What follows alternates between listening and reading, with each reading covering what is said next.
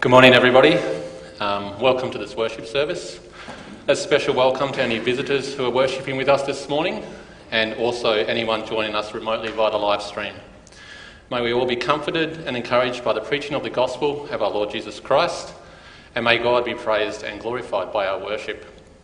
There's a few announcements from the consistory this morning. Consistory will meet as elders and deacons from 7:30 p.m. tomorrow evening in the consistory room, and the mission board will be in attendance for the first part of that meeting.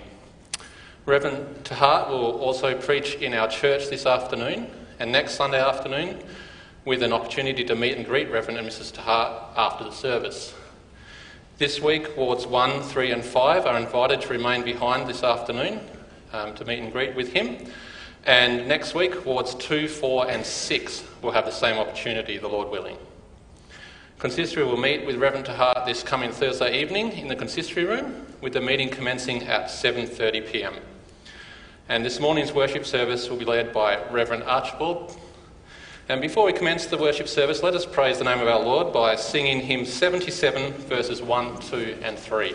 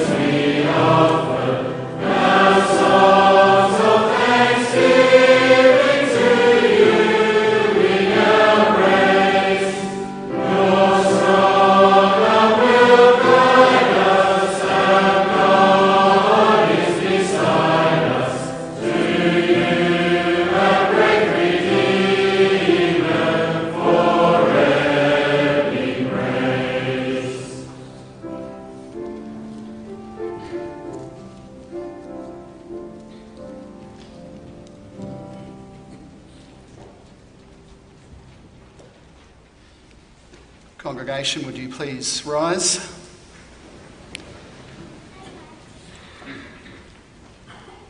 Let us acknowledge our dependence upon the Lord with the words of Psalm 124, verse 8. We acknowledge that our help is in the name of the Lord, who made the heavens and the earth. And we receive also his greeting with these words: Grace be unto you and peace from God our Father and from the Lord Jesus Christ. Amen. Praise the Lord who reigns forever. We sing our praises with Psalm 146, stanzas 1 to 3.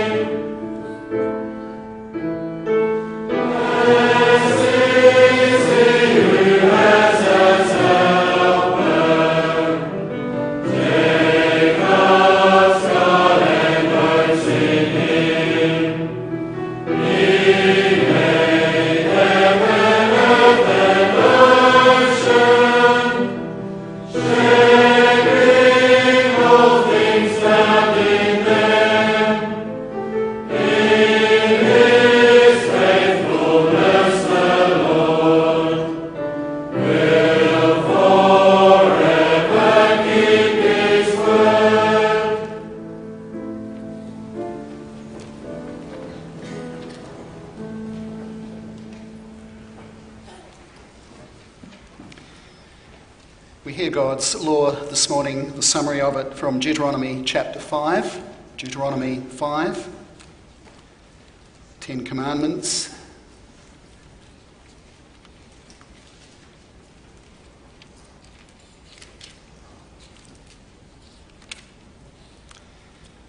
And we begin reading from verse 6.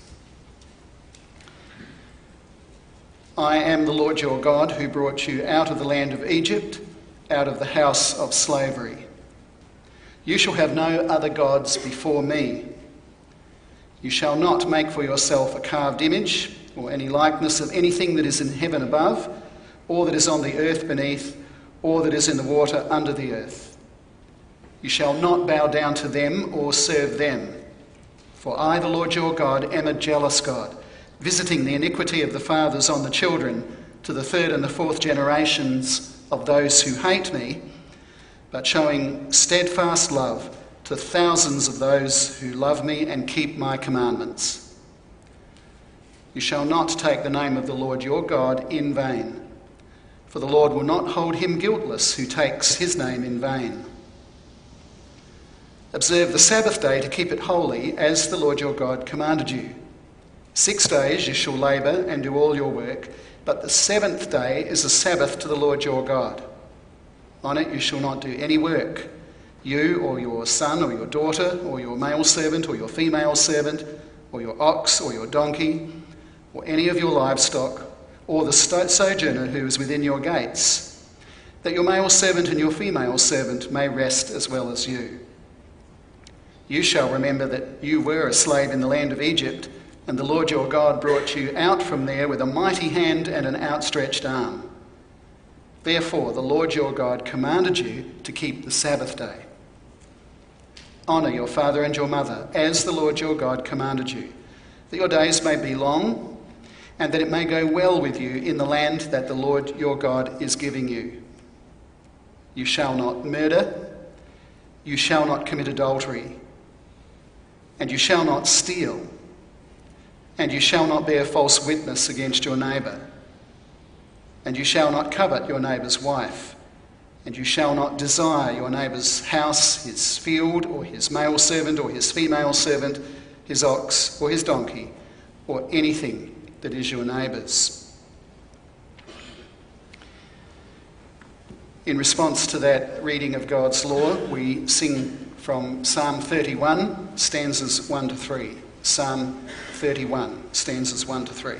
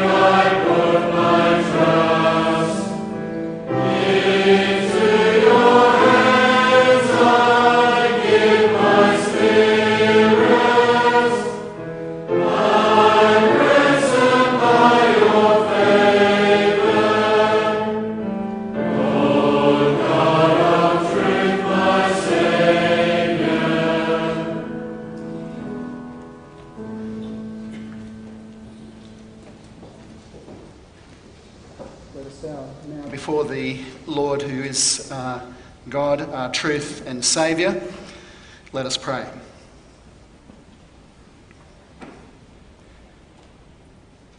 Almighty God and Heavenly Father, as we consider a little later part of your word that is counted as wisdom literature, we are mindful of the fact that you are the God of infinite wisdom, and we praise you as such. Father, you know everything that there is to know about this universe, for you created it. You know all about man as well. There is nothing at all that is secret to you. You know our innermost thoughts and intentions. And you know all of our sins of thought, word and deed, as well as the sins of negligence. But Father, we thank you that you sent your Son as the Word made flesh, also as our wisdom, the wisdom of God made flesh. We thank you that you have set your wisdom down also in written word, in the Scripture, so that those things that you wish us to know might be before us in that written form, and that we have that confidence and that it is an inerrant word, and we can also remember the things that are written because they are before us in that way, in a way that you have preserved. And we thank you too that you have sent your Spirit to guide us into all the truth, into the wisdom that you have designed for us. Father, we thank you that we see this wisdom in your law. How good are your precepts and your statutes and your judgments. We thank you that you have enabled us to accept that following them is part of the way of wisdom, that it is good for us to live according to your law. Though there are so many in our society who dispute that, but Father, keep us from listening to them in that regard. We thank you also that we see your wisdom in the sending of your Son to save those whom you have chosen.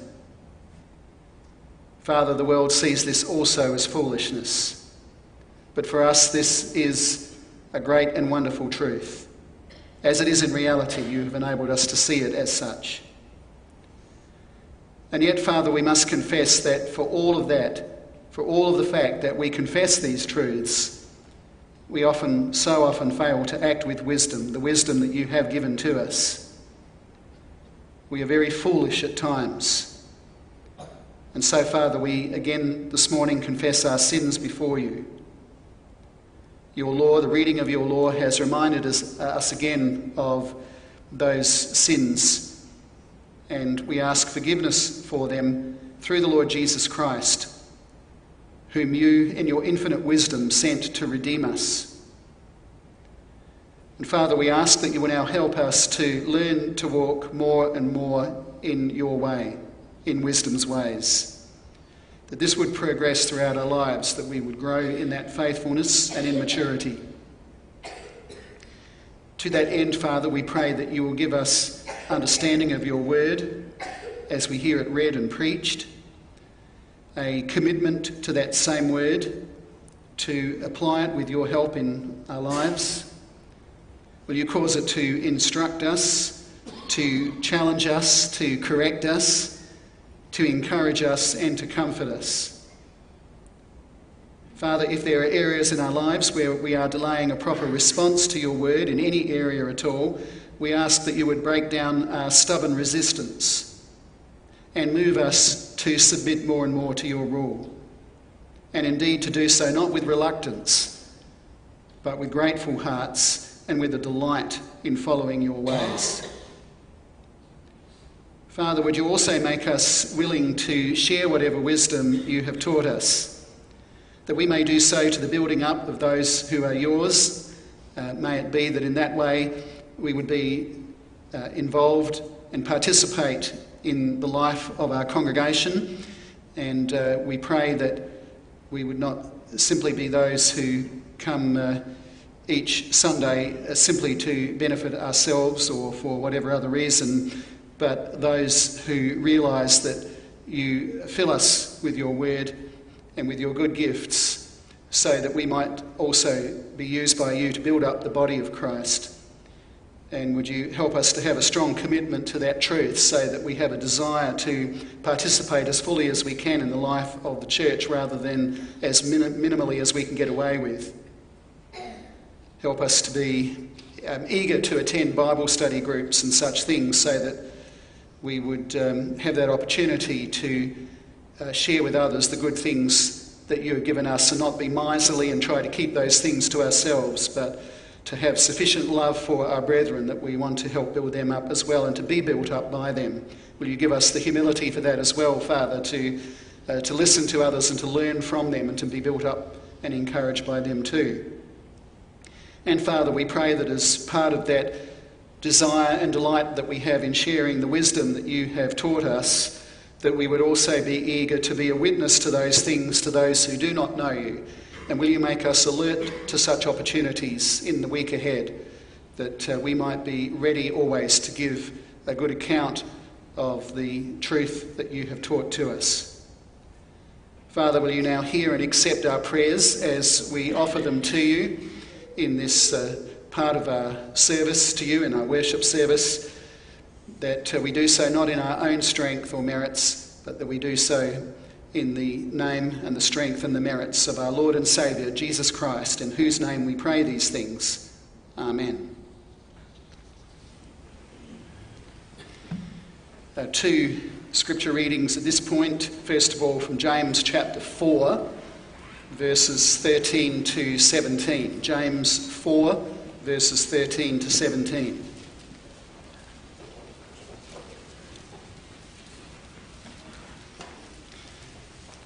As we will be, Lord willing, working through the book of Ecclesiastes over the next couple of months in the morning services, that is part of the wisdom literature of the Old Testament, and we may regard the book of James as a kind of New Testament wisdom literature. James 4 from verse 13 to 17. Come now, you who say, today or tomorrow we will go into such and such a town and spend a year there and trade and make a profit. Yet you do not know what tomorrow will bring. What is your life? For you are a mist that appears for a little time and then vanishes. Instead, you ought to say, if the Lord wills, we will live and do this or that. As it is, you boast in your arrogance. All such boasting is evil. So whoever knows the right thing to do and fails to do it, for him it is sin. And then would you turn also please to Matthew 16, another reading by way of background to our text, Matthew 16, verses 24 to 27.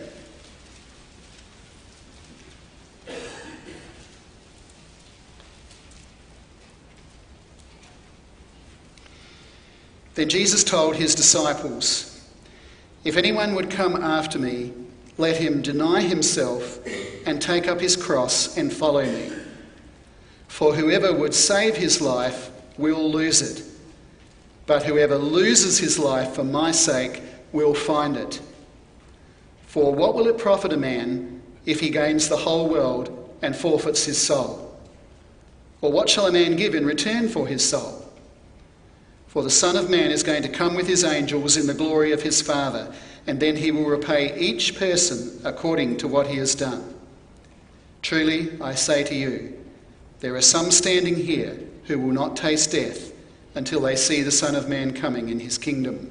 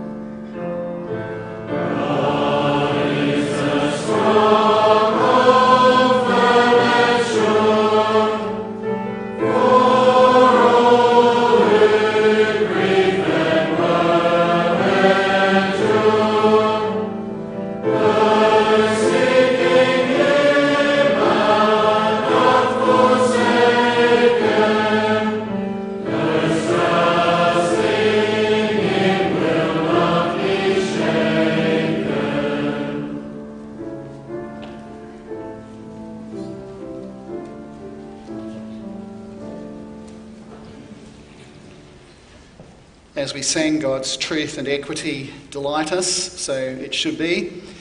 And so we ought to be pleased and privileged to continue to hear God's word read and preached, delighting in his truth.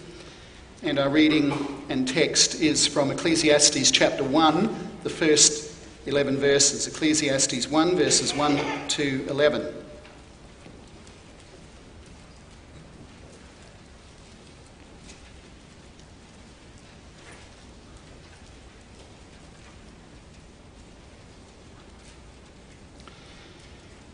The words of the preacher, the son of David, king in Jerusalem. Vanity of vanities, says the preacher. Vanity of vanities, all is vanity. What does man gain by all the toil at which he toils under the sun? A generation goes and a generation comes, but the earth remains forever. The sun rises and the sun goes down and hastens to the place where it rises. The wind blows to the south and goes around to the north. Around and around goes the wind, and on its circuits the wind returns. All streams run to the sea, but the sea is not full. To the place where the streams flow, there they flow again. All things are full of weariness. A man cannot utter it. The eye is not satisfied with seeing, nor the ear filled with hearing. What has been is what will be, and what has been done is what will be done. And there is nothing new under the sun. Is there a thing of which it is said, "See, this is new"? It has been already in the ages before us. There is no remembrance of former things, nor will there be any remembrance of later things yet to be among those who come after.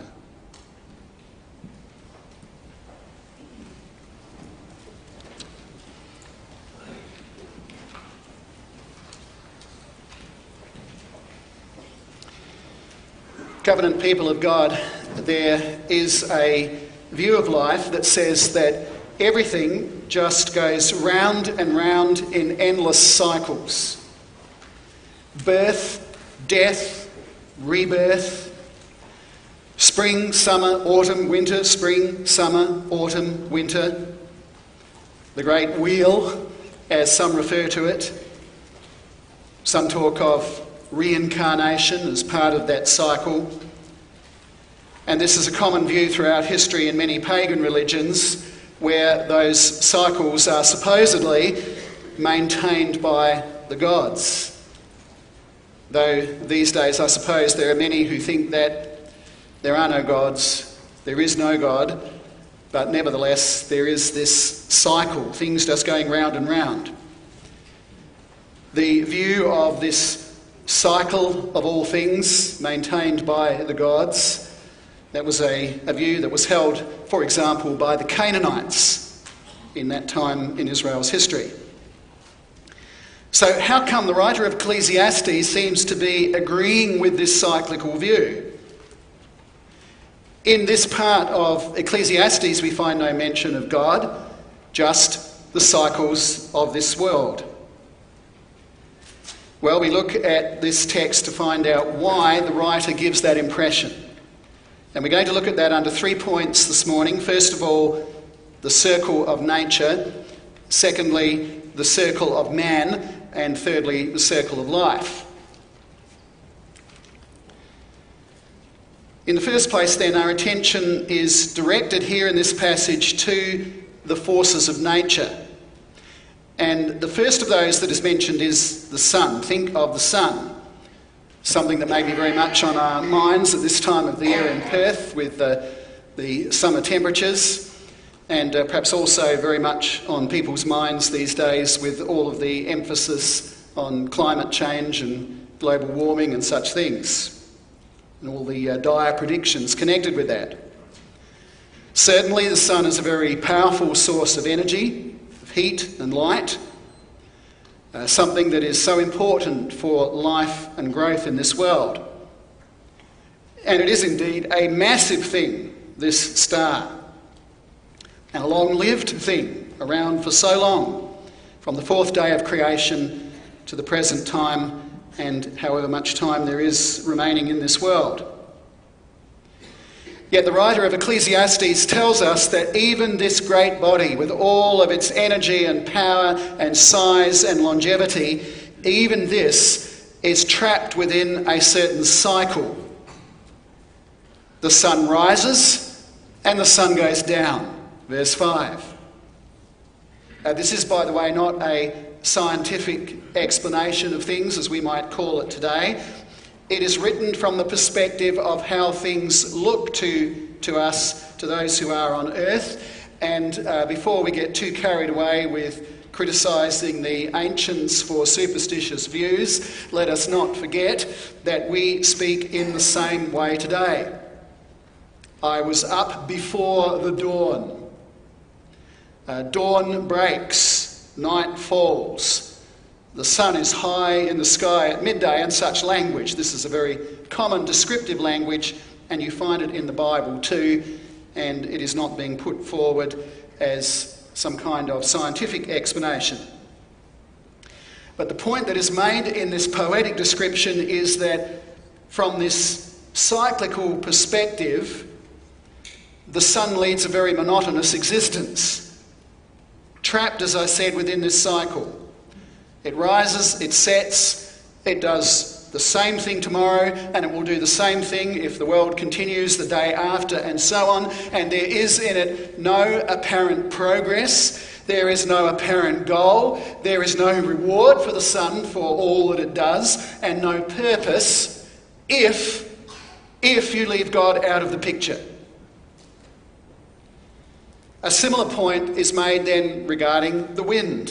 Verse 6, the wind also is very powerful. It uproots trees, it drives mighty waves onto the shore, it sinks ships. But this powerful force too, it blows to the south, it blows to the north, it goes around and around in a big circle and then back again to the beginning and starts the cycle all over again, and again and again. Trapped within the cycle as it goes around on its circuit. No progress, ultimately, no goal, no purpose, no reward for its labours if you leave God out of the picture. The water cycle dealt with the same way in verse 7. The rivers flow into the sea, but the sea is never filled, while the rivers themselves, generally speaking, don't run out of water. As we know today, some of the water evaporates, it falls as rain, it fills the rivers flow to the sea, more evaporation, maintaining that cycle. But the writer is pointing out that from a certain perspective, this cyclical perspective, this is another monotonous circle with no apparent goal, no progress, no purpose, and no reward, just another endless cycle. If you leave God out of the picture. But is that what the writer really wants us to think, to adopt this cyclical view? Does he want us to end with this idea of a meaningless world that is nothing but an endless circle like that, with no purpose and goal? Well, of course, as we would expect with God's word, that is not his purpose. The writer is showing us where non-believing thought leaves the person who holds it, the sinner. The person who looks at the God-established cycles of nature and he sees no ultimate meaning in them. There is no ultimate purpose in them as far as he is concerned, no goal or progress. They are just aspects of the random effects of evolution in an empty, godless universe. And so it's really going nowhere, and it has no ultimate meaning. This non-Christian view is, of course, contrary to the whole of God's word. And you can see this in many ways throughout Scripture. Contrast, for example, this rather depressing, this picture of a dry, and empty and hopeless cyclical view. Contrast that, for example, with the way we get it in Psalm 19, this description of the sun there. But it is a description of the sun serving God's purposes. And it's a very different picture. The sun in Psalm 19 is described as if it were like a bridegroom coming out of his chamber. Psalm 19, verses 5 and 6. Or like a strong man running his course. In other words, full of purpose and with a goal in mind and with progress. The purpose, as that psalm tells us, Psalm 19 verse 1, the purpose of the sun being to tell forth God's glory. And we could add also, though it's not specifically mentioned in that psalm, to demonstrate God's kindness in that he has set up this world so that even people who hate him receive rain and sunshine and such things.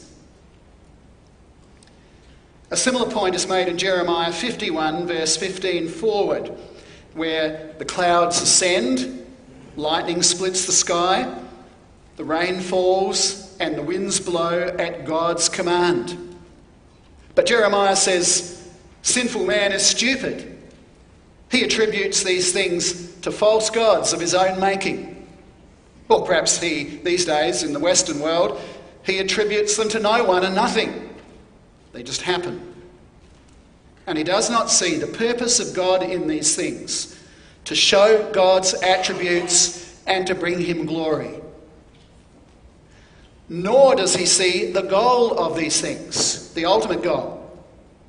Romans 8, for example, addresses that so well and wonderfully. Romans 8, verse 18 forward, explains how the creation was subjected to futility because of man's sin. It came under a curse, but nevertheless it is going somewhere. It is waiting for redemption. And in fact the language in Romans 8 is fantastic. It describes, the literal words describe creation as if it were someone standing in a crowd waiting for a parade to come around the corner in a city, for example. And it describes creation as being like that person in the crowd stretching their neck to look above the rest of the crowd, waiting to see the first part of that procession come around the corner. And that's a great picture, isn't it? That creation, though it doesn't have a mind the way that we do, creation is pictured as yearning and straining forward, stretching its neck, waiting for the coming of Christ and for its redemption, the redemption of this whole world. Just as creation fell under a curse because its manager under God, man, Adam, fell under a curse, so it will be redeemed when elect sinners are glorified. That is when the new man, the second Adam, Jesus Christ, returns. And you see, this is the answer to this cyclical view of nature and all views like it. A view of a world that progresses between creation and redemption on its way to glory according to God's purpose in Christ. Yes, there are cycles in nature, and we see that all the time, the water cycle and so forth. We agree with that. But all of it is moving to a final goal. Nature was subjected to futility, but futility will not have the final say in it. And it's that biblical view that the writer of Ecclesiastes is pointing us to by showing us the absolute and the utter bankruptcy of this cyclical view, and indeed of all views that leave God out of the picture. Well, someone might say that's all very well. Of course, the sun and the wind and the water don't have a purpose or a goal. They're mindless. But man with his ever-evolving brain, he's different. He has learned how to control his environment.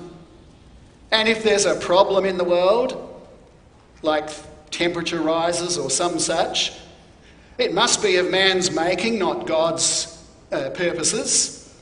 And if there's a solution to it, then the solution also lies in man's hands. Man can control his environment. If the world needs saving, he doesn't need God to do that. He can do it himself. All we need to do is just join hands, and we can do anything we set our minds to. And we don't need God for that, and we don't need God to give us meaning in life. We make our own meaning, we set our own goals. Now that's what we look at, and how the writer of Ecclesiastes addresses that kind of thinking in our second point, the circle of man. And we get our answer to this in verses 3 and 4 of the text. Note that after posing the problem of the meaning of life in verse 2, the preacher goes first to the problem of the meaning of man's existence before he deals with the cycles of nature. I've done it the other way around, but he does that, putting man first and then nature. At any rate, man, both individually and also collectively in his generations, he comes onto the scene and then he disappears quickly. A person is born, he grows up, and after a few decades, or for some, sadly, less, he dies. If he has had children, the same thing happens to them. It happens to whole cultures. It happens to entire nations.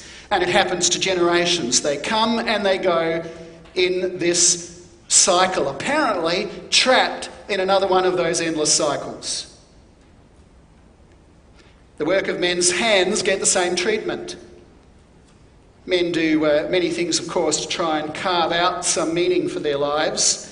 They write books, or they write poetry, or they paint beautiful pictures on canvas, or they build a beautiful home and garden, or they build up a successful business, or whatever else it is. And then they feel that they have made their mark in this world and they've left their mark for posterity.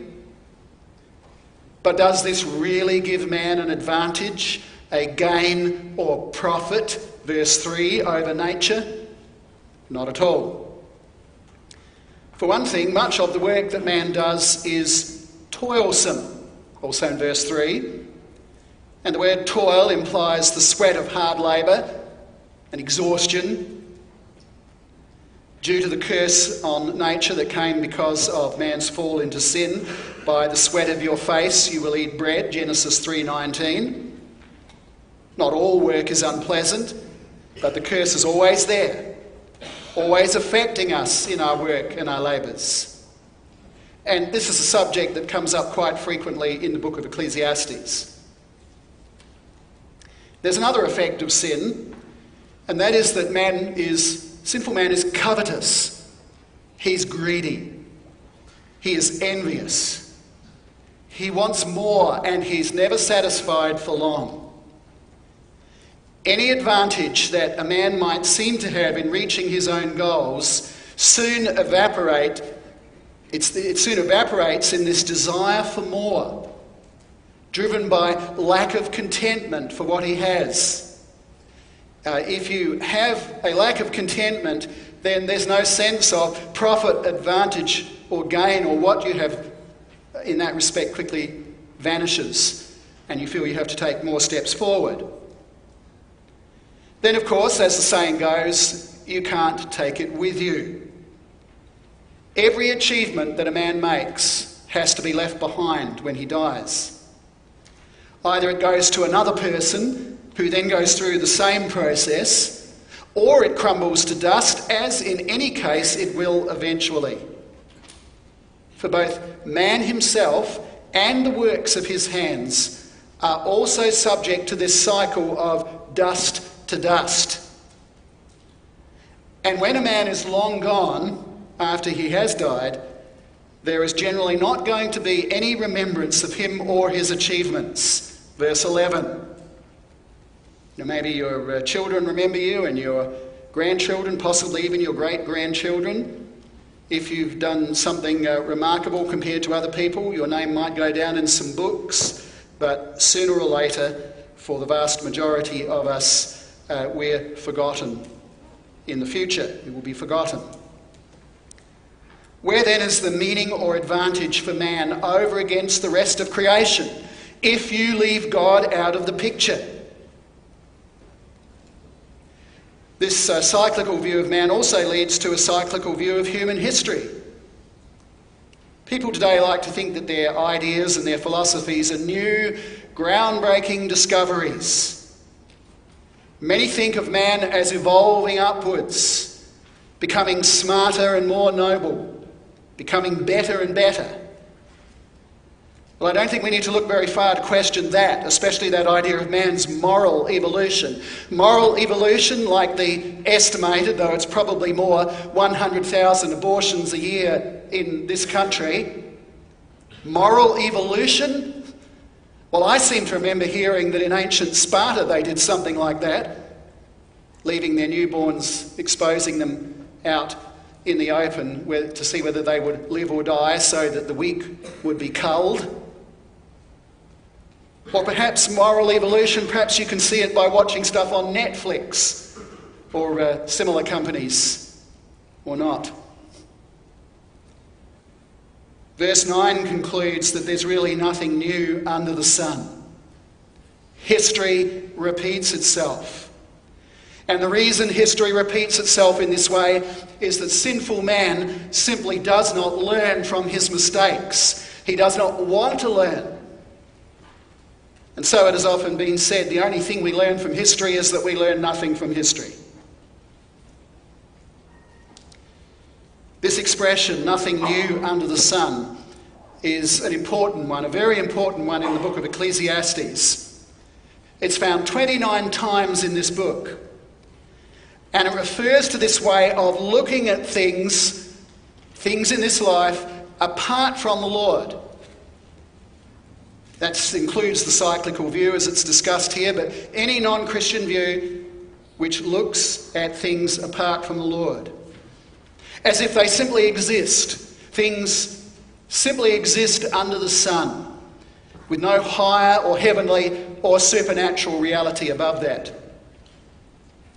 The preacher is telling us that man gains no advantage when he looks at life in that way, and in fact, it is exactly the opposite. He loses all profit. He loses that which is good by looking at life in this way. He reduces himself to the point where, even if he doesn't admit it, all is vanity. Far from being advantage, it's vanity. Verse 2. Indeed, it is vanity of vanities.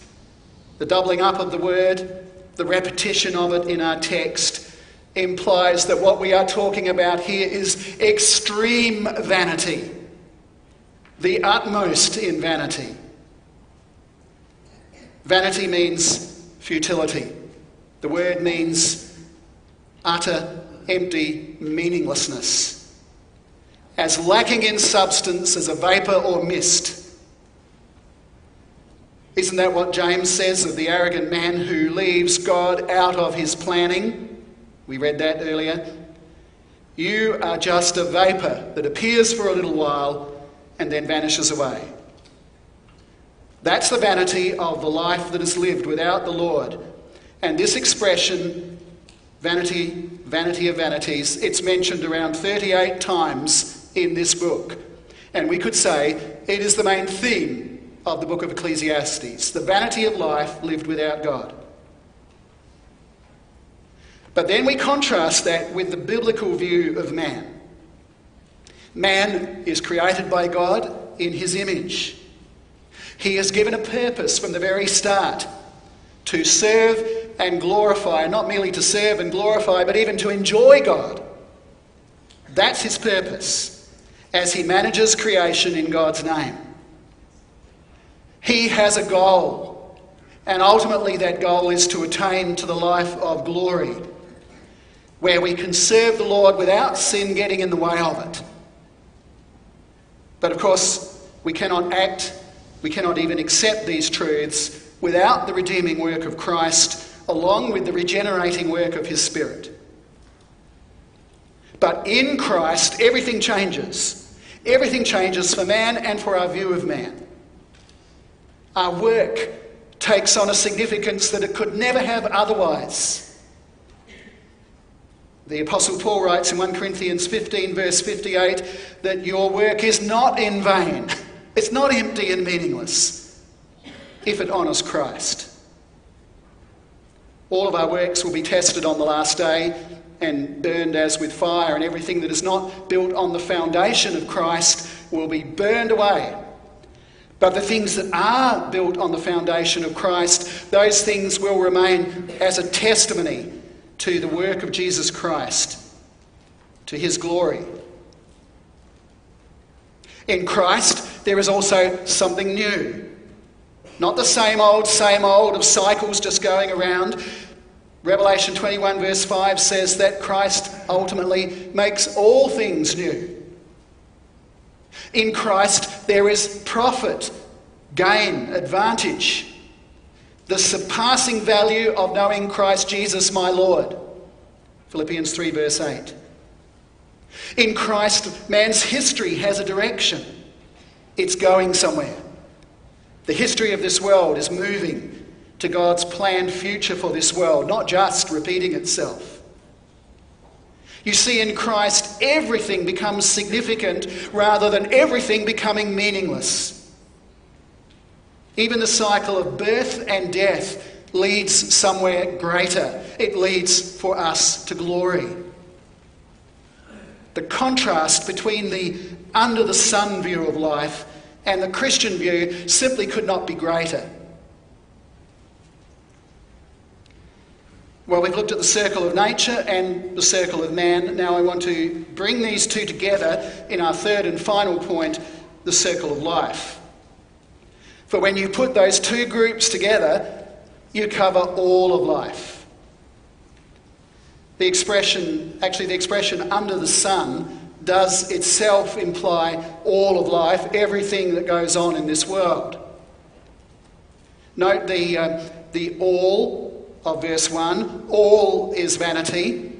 The all of verse 3, all of man's toil. The all of verse 8, all things full of weariness. And then the nothing of verse 9, nothing new under the sun. This text is about your world and life view. Actually, it's about two opposing world and life views. And it is saying that this is an all or a nothing matter. And there's absolutely nothing in between. It's either everything in Christ or nothing without him, ultimately speaking.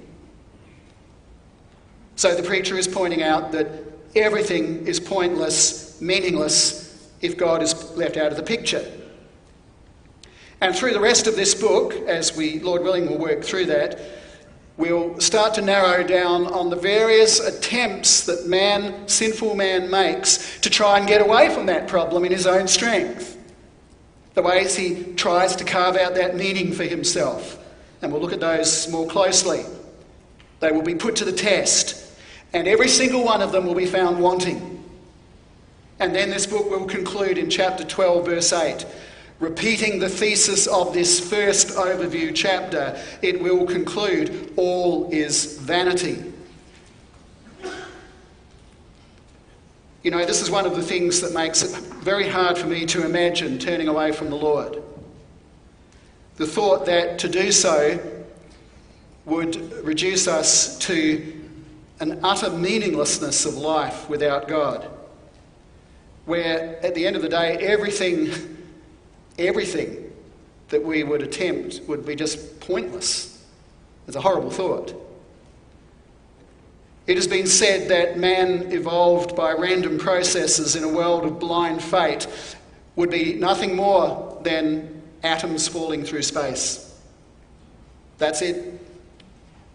That's your meaning. Atoms falling through space. And it doesn't matter whether you're a human being or whether you're a rock or whether you're a tree or whatever else. It's all the same. You're just atoms falling through space if you leave God out of the picture. It's even difficult to speak of laws of science and of logic on the basis of such a view, on the basis of such complete randomness, where even the so-called laws of science, even they don't have any ultimate meaning either in this random, pointless, godless universe, if that is your view. No goal, no direction, no progress, and no morals. No right or wrong on such a view. If your atom's falling through space, where's the morality of atoms falling through space? If you're a rock and you fall off a cliff, as somebody has said, the rock falls off a cliff and it hits someone in the head and kills them. The rock hasn't acted in an immoral way. It's not a right or wrong. It's just atoms falling through space, hitting more atoms falling through space. So there's no right or wrong in it. And then at the end of it all, this futile, amoral life, just the black void. Well, what a sad and empty view, and what a sad and empty life governed by such a view. What would be the point in anything? And throughout the history of philosophy, there have been those who have reached that conclusion. There is no point in anything. Anything we think, say, or do, individually or collectively. And some of those became so depressed by that fact that they actually gathered together in small groups to sing Christian hymns, which they didn't believe, but they thought at least we can play pretend for a little while and sing something encouraging. And others also, sadly, ended their lives in the most dark and abject despair. Most people today, at least in the Western world, just go through the motions of existing, day by day, trying to have what fun they can on the way. To have real meaning in life, in all of its aspects, you need to know the living God. You have to go beyond the sun, to the one who created the sun, to the one who is greater than the sun. The God who created the sun and who governs this world and who also redeems it. And you, as a sinner, you can only do that, as I mentioned, through the Lord Jesus Christ. For that reason, the writer of Ecclesiastes does not make his final "all is vanity" in chapter 12 quite the last word. He puts forward the alternative, the way of meaningfulness and wisdom. But we'll come to that in a later sermon in this series, Lord willing. When you know God through Christ, this is the point that we're being led to. Nothing is empty. Your whole life, your history, your work, your study, whether you study science or the arts or technology, your worship, your relationships, your future, everything is completely full of purpose and meaning and direction. Every single thought, every single word, every deed, built on the foundation of Christ, will be valued for his sake. In him you are going somewhere. You are headed toward him. That's where you're going. You are headed toward him to spend eternity in his presence. And what a contrast that is with a life that is trapped in the circle, just spinning round and round. Those are the alternatives. There is emptiness and bankruptcy of life, trapped in the circle, spinning round and round without making any progress, or the life that is completely full of life, a life of spiritual richness and abundance, with a great goal set before us, a finish line and a victor's crown. And then after that, an eternity of joy and peace and perfect meaningfulness. Amen.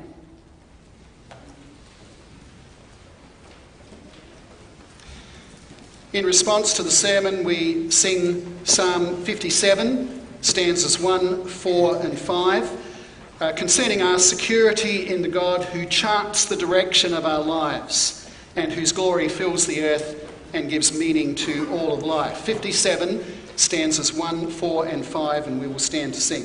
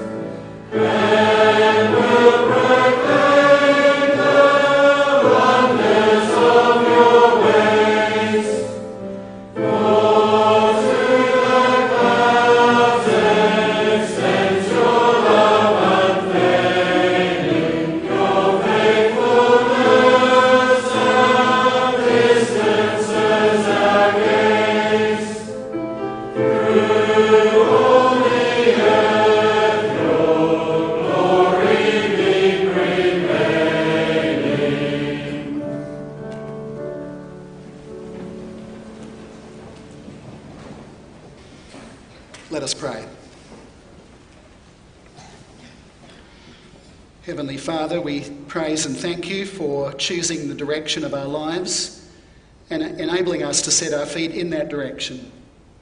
We thank you for changing our hearts so that we could acknowledge you as our God and be pleased to be guided by you. And Father, we thank you also for the fact that you have given us a new nature, even though we have so much trouble with our old nature, yet we thank you that you restrain that and cause our new nature to be who we are in our heart of hearts.